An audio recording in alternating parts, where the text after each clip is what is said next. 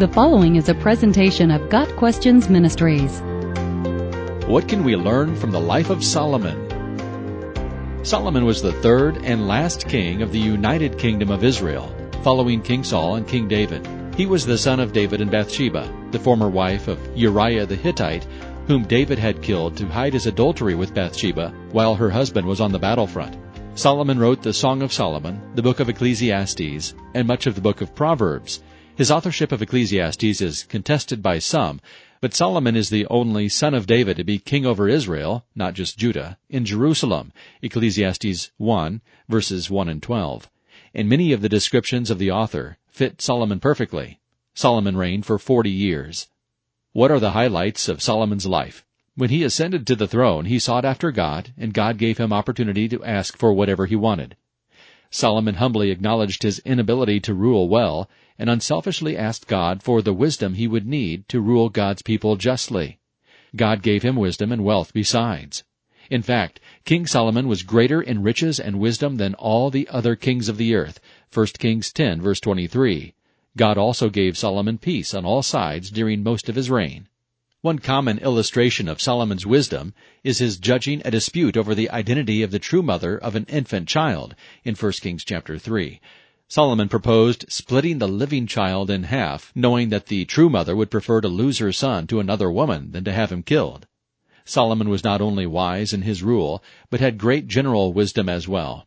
His wisdom was renowned in his day.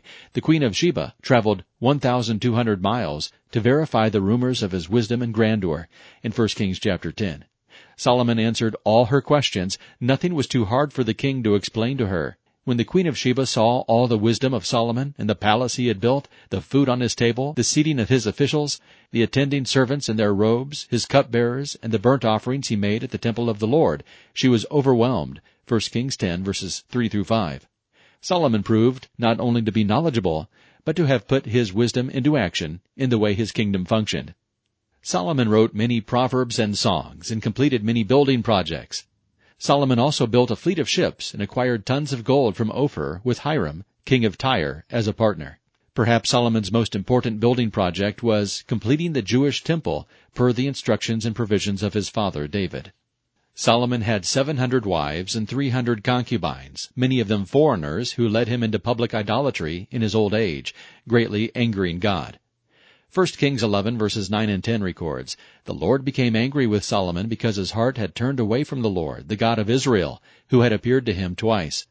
Although he had forbidden Solomon to follow other gods, Solomon did not keep the Lord's command. God told Solomon that he would remove the kingdom from him, but for the sake of David would not do so during Solomon's lifetime. He also promised not to tear the whole kingdom away.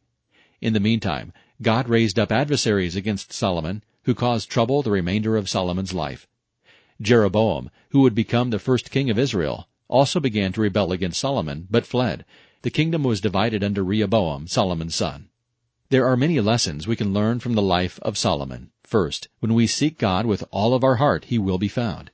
Second, those who honor God will be honored by Him. Third, God will equip us to accomplish the tasks He calls us to if we will rely on Him. Fourth, the spiritual life is a marathon, not a sprint. A good start is not always enough to finish well. Fifth, we can sincerely ask God to incline our hearts toward Him, but we will wander off the path of righteousness if we choose to violate His revealed Word. Sixth, those closest to us will affect our spiritual lives, and we must therefore be very careful of the company we keep. Seventh, life lived apart from God will be meaningless regardless of education, fulfilled goals, the greatest of pleasures, and the greatest abundance of wealth. Got Questions Ministry seeks to glorify the Lord Jesus Christ by providing biblical answers to today's questions. Online at GotQuestions.org.